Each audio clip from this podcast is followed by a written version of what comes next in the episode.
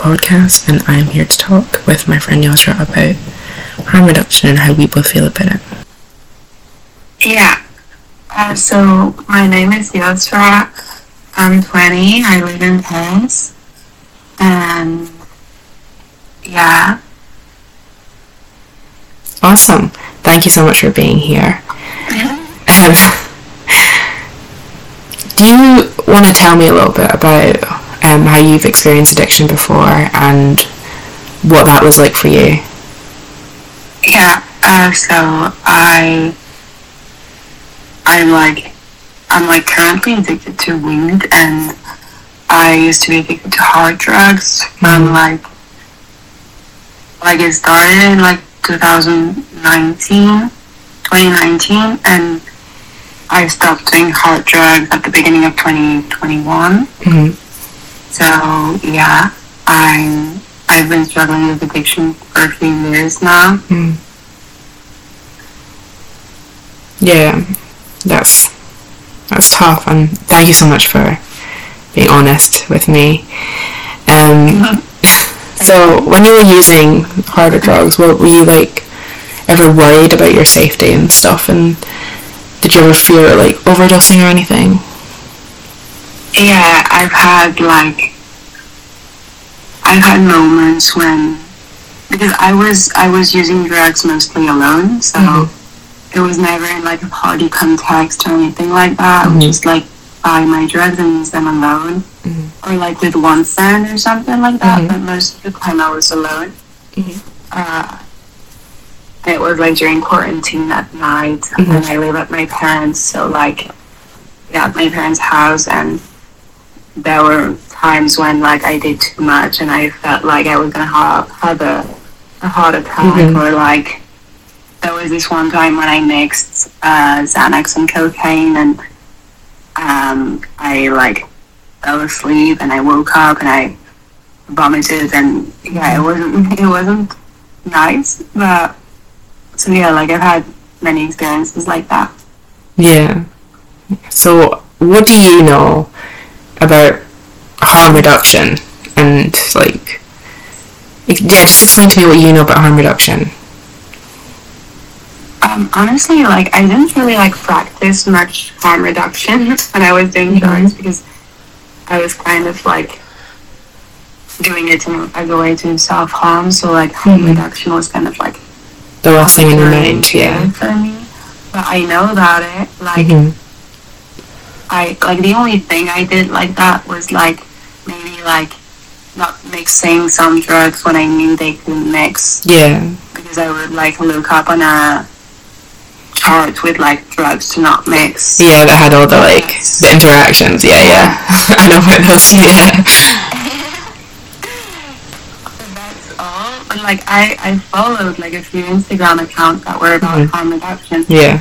and when I was like looking at the posts, like I feel like it's a really good idea and I Mhm. feel like it's it's like really good to like promote it. However, Mhm. I feel like a lot of like people who are like badly addicted to drugs and who are not using it like using drugs recreationally Yeah. are not like likely to Mhm.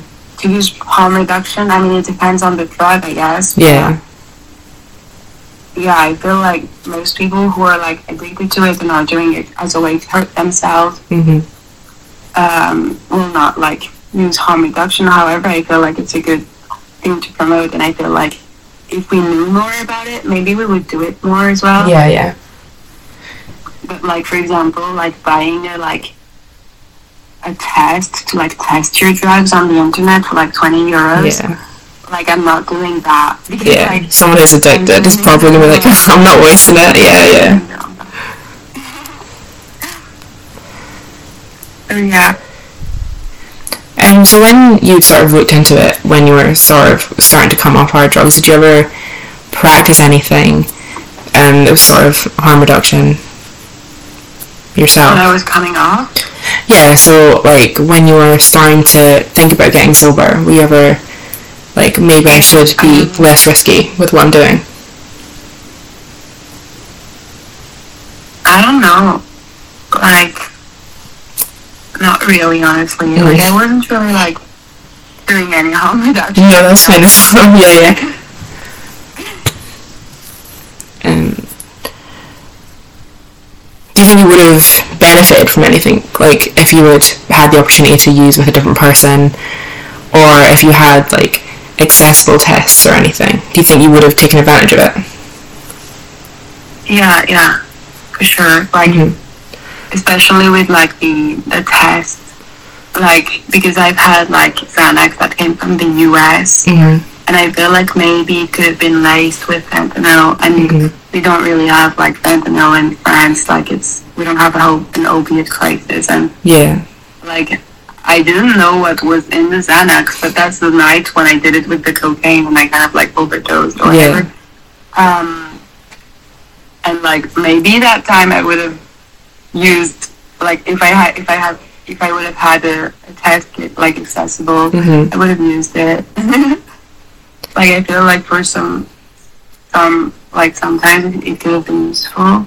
Yeah, I think for me definitely it was more. It was like if I don't have someone to use with, it's going to be sort of problematic, you know. And I think if I had Yeah. like someone who was with me, I think that would have helped me a lot. And I don't know if you feel the same way.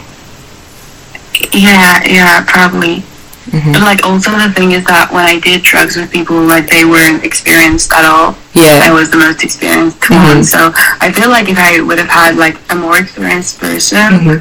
like a wiser person to rely on, yeah, it would have been so much different. Hmm Like I probably would have never like gotten that far with drugs if I would have had someone to tell me about it and to be here Uh-huh. for me and to, you know, like kind of like babysit me. yeah. So off the back of that, what was it like when you were in school when you were learning about drugs? Was it like because I know here it was very much like don't do drugs. Um, so I don't know. I don't know what it's like in France. Honestly, like I have a huge story about that. Like when I read the question, I was like, oh my god. uh, so like in France, we don't really talk about drugs Mhm. in schools or anything. Mhm. I mean, it's not something that's so common, but yeah. But like I live in like a bad area. Like I don't live in Paris. I live in the Garos, Mhm.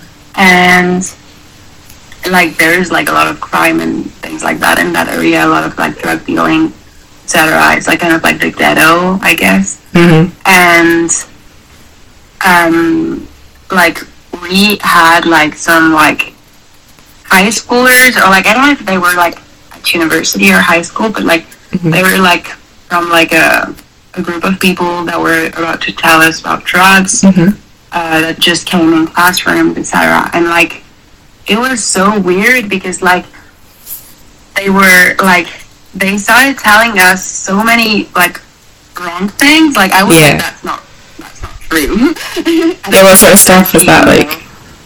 like the guy was saying that if you smoked too much weed and had a bad trip you could like throw yourself out the window With weed? like he Yeah. yeah like he had like you know like the bad trip that you'd imagine you'd have Yeah. with like lsd hmm like he said that you could have it with weed Oh, yeah, so it was... first off i was like that's not true but also it made me want to start doing drugs because i was like oh my god that's so crazy. Like i just like do so many crazy things Yeah. with that like oh my god. And yeah, it was just really weird. They were not informed about it at all and they were supposed to like give us information. Hmm Yeah, I think it was... the whole conclusion of it was like don't do drugs it's bad. You're gonna throw yourself out You're gonna, you're gonna die, like... yeah, I think for me, like, especially because it was so, um, never do drugs, it was sort of, like, mystical. I was like, oh my god, drugs are these, like, magical things. You can, like, yeah you can feel anything if you just do enough. It's like, and I think if I had, yeah for me especially, if I'd had more a grounded education on it, then I think I probably wouldn't have been so intrigued. I guess. yeah same Yeah.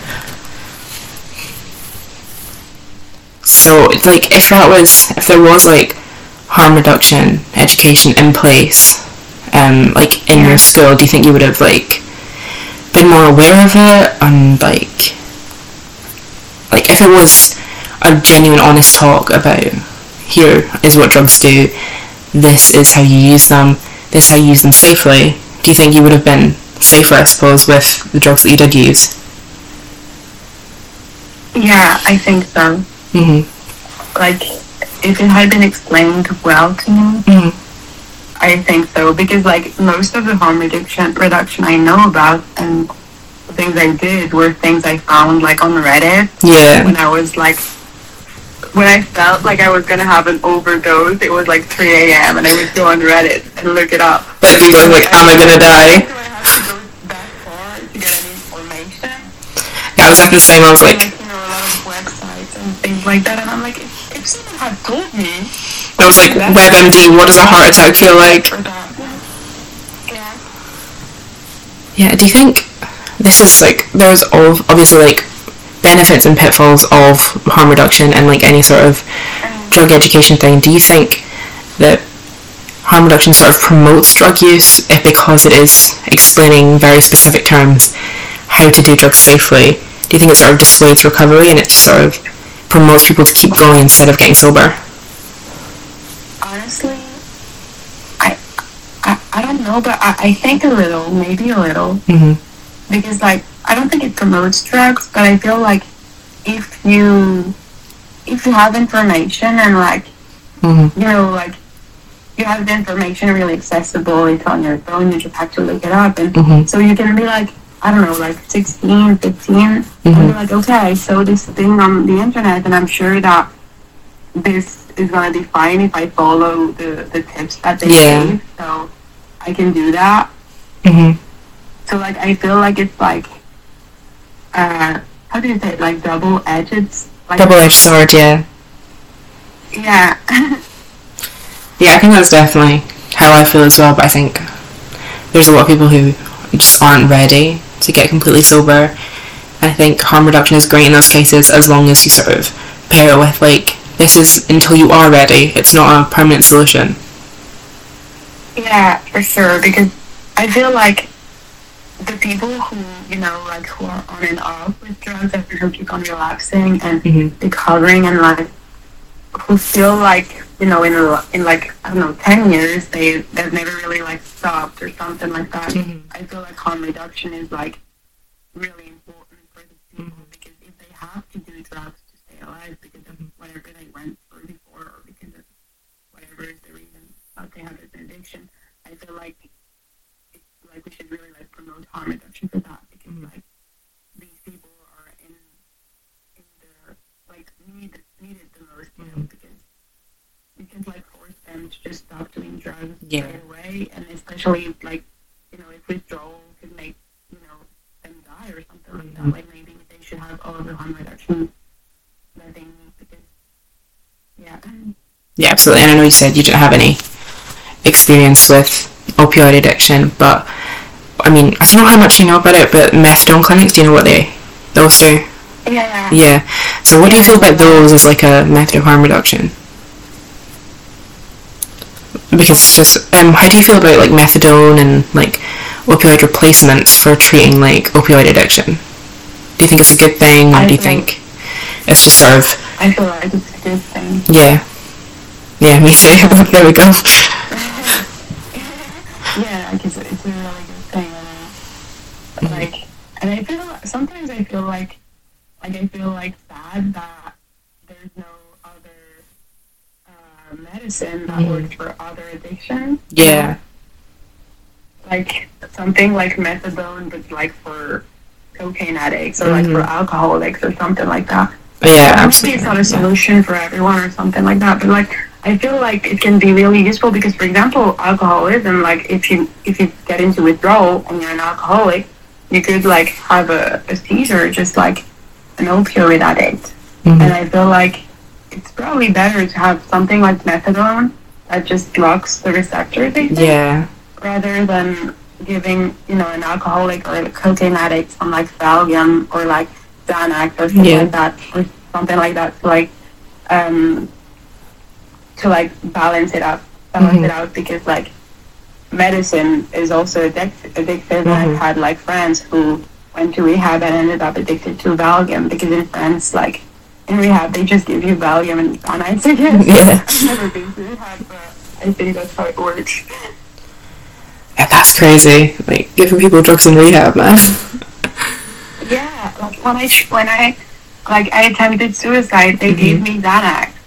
I was like, thanks. I didn't. I Well, yeah, I'll take four, thanks. Yeah.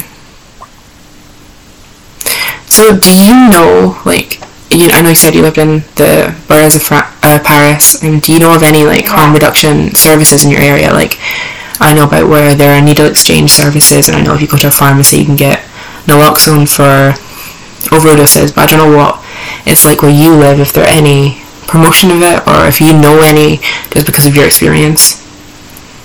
Yeah, because like actually, I, I see my my therapist and my psychiatrist at a at a um, how do you, like I don't know how you could call them in English, but like we have like healthcare centers, like Mhm. mental health care centers, because like we you know we have we have like free healthcare and like the system is public, so we Yeah. have these centers, and these centers have other like branches, and and then like the drug addict thing, Yeah. you know, Yeah, like I at the mean- hospital, like there's a separate like Like a ward, yeah. is- It's kind of like an outpatient rehab, I Yeah, guess. yeah.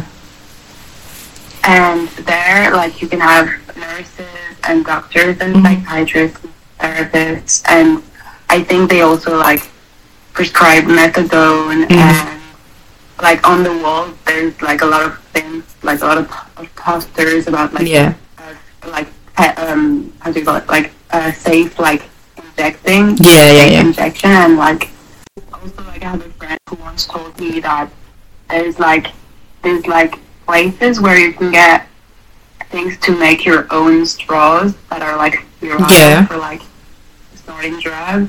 That'll be. Yeah. That's good. Yeah. Yeah, that's really nice. Because that's something like- actually, I have a friend. Mhm. Who I don't like. I have a friend who told me that his friend overdosed on opiates, Mm-hmm. and they called like they went to the pharmacy and they didn't have any naloxone, Mm-hmm. and like the, the friend didn't go to the hospital. I don't know why, Yeah. and like they couldn't find any nal- naloxone, and it was Mhm. really weird. Like Yeah. so, yeah. That's. Is your friend okay? Yeah. Yeah, I Yeah. so. It's not, it's not my friend, like, it's my friend's friend. And Okay, yeah. I don't know. Okay. That's, yeah, I mean, here you have to sort of. It's not like. Because I know in America you can just sort of go online and buy it, and it's not like that here. You have to go into a pharmacy and be like, I am at risk of overdosing, or my loved one is, so can I please get a prescription of that? And then. They sh- I don't think it's that difficult for them to say yes, but it's not like as easy to get as it is in like America. And I think, I think for me especially, I think that would be a very useful thing to have. Yeah. I think it's the same in France. Like, Yeah. if I kids at the pharmacy, Mhm. they probably don't have it. hmm But I don't know. I, maybe because in America, like, with the opiate crisis and also, like, Yeah. the fact that you pay for, like, medication. Yeah, I suppose like they do have more. Like you can just buy it. Yeah. Yeah. It's probably really expensive. Probably, I don't know, man. So like, if you did meet or encounter someone who was like having like an accidental overdose, would you know what to do? Like, have you ever been taught the way to react? Really? Honestly, no. No. Like, I feel like, I mean, I mean, I would, like, call an ambulance Yeah. or like do something like that. But I don't know how to like I don't know do how do you call it PCR CPR, yeah. like CPR. Yeah. uh, I don't know how to do that, and I like honestly when I was like having my kind of overdose that I had, I was just like praying and I was like, please God. Not today. So, like just like breathing ex- exercise and Yeah, yeah. something like that. But I feel like that wouldn't help. So Mhm. I just call an ambulance. Yeah, I, honestly, I think that's probably the best thing to do because I mean, I'm the same. I've never been taught like, this is what you have to say, this is what you have to do. But like, I- I'd probably just wing it. But you know.